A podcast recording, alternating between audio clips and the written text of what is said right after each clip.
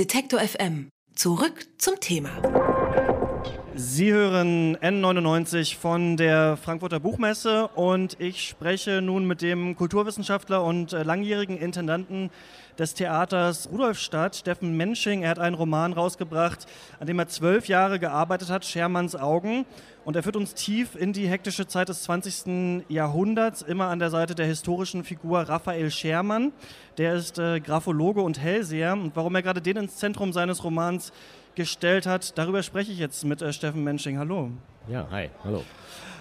Wer genau war diese historische Person Raphael Schermann und was fasziniert Sie so an der? Der war nicht nur Graphologe, das gab es damals, Anfang des 20. Jahrhunderts, so um den 1910, 1920 Jahre. Eine Menge Leute, die diesen Beruf ausgeübt haben. Damals war man noch sehr darauf aus, seine eigene Handschrift oder die seiner zukünftigen Ehefrau oder die eines zukünftigen Mitarbeiters und so weiter analysieren zu lassen, um zu wissen, mit wem man sich da reinlässt.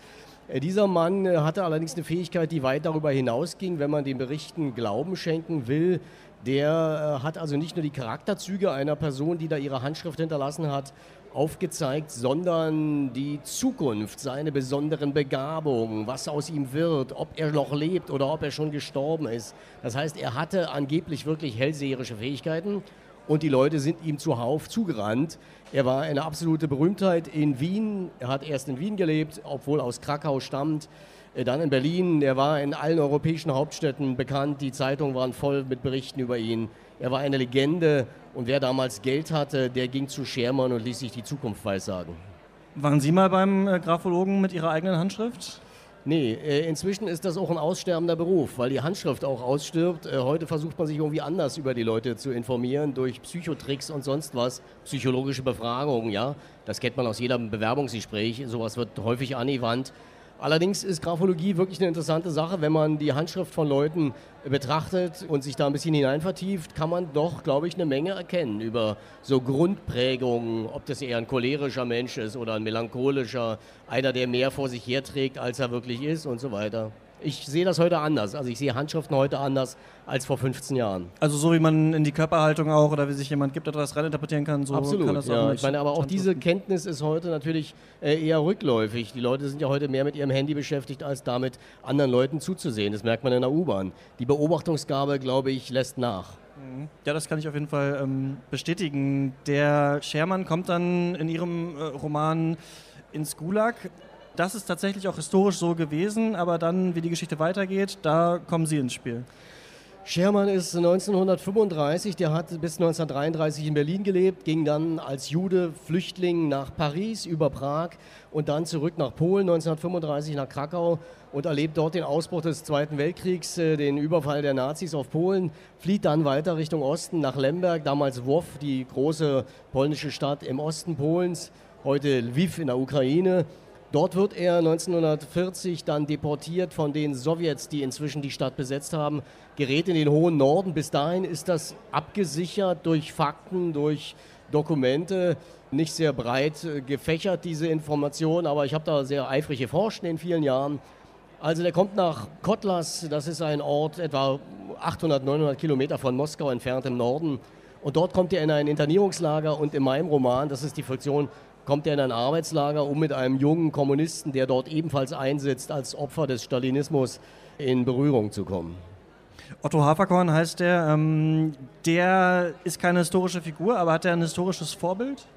Der hat einige historische Vorbilder. Es gab damals eine Menge junge Leute, oftmals natürlich Linke, Sozialisten oder Kommunisten, die in die Sowjetunion geflohen sind, die auch in der Sowjetunion hofften, auf das Vaterland der Werktätigen zu treffen mit offenen Armen aufgenommen zu werden. Für viele war das eine Illusion. Die wurden dann nicht mit offenen Armen aufgenommen, sondern mit offenen Handschellen und kamen in die Lager hinein. Der hat eine Biografie, eine von mir ausgedachte Biografie, die aber faktisch gestützt ist. Der arbeitet bei einer bestimmten Zeitung in Moskau, die es wirklich gab. Er lernt Leute kennen, die dort lebten in Moskau. Maria Osten, Michael Kolzow, äh, Julia Anjenkova, Namen, die teilweise bekannt sind.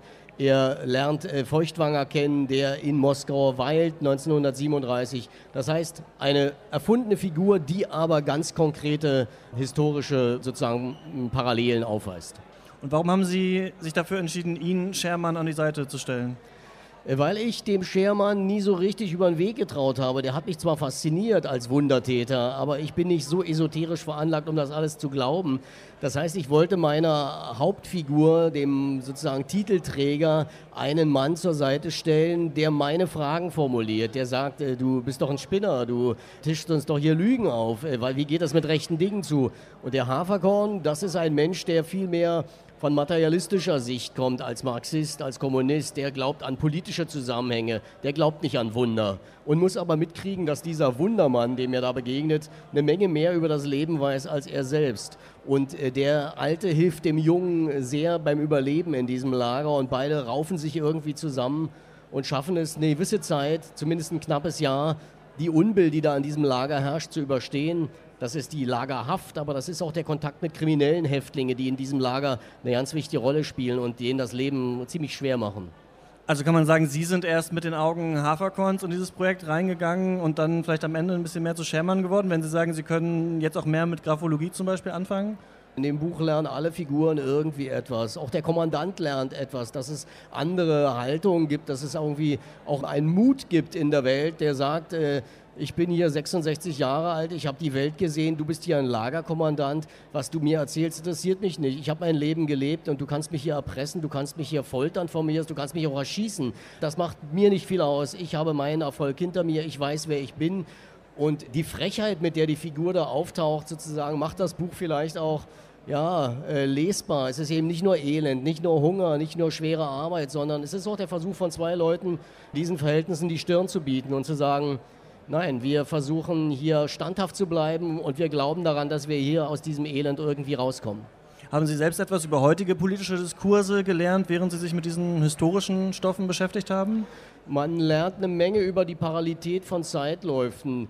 Äh, wenn 1939 die äh, Nazis Polen angreifen, entsteht ein Riesenflüchtlingstreck, der gen Osten zieht. In Lemberg lebten vor dem Krieg, also vor dem September 39, etwa 500.000 Menschen und äh, ein Monat später im September sind es etwa 1,5 Millionen, die dort leben, auf den Straßen vagabundieren, äh, in Zelten leben, unter freiem Himmel. Das sind Bilder, die man auch aus der politischen Praxis heute kennt, wenn man in den Nahen Osten guckt oder in die Gebiete, wo Flüchtlingsbewegungen unterwegs sind. Das ist was ganz Wichtiges.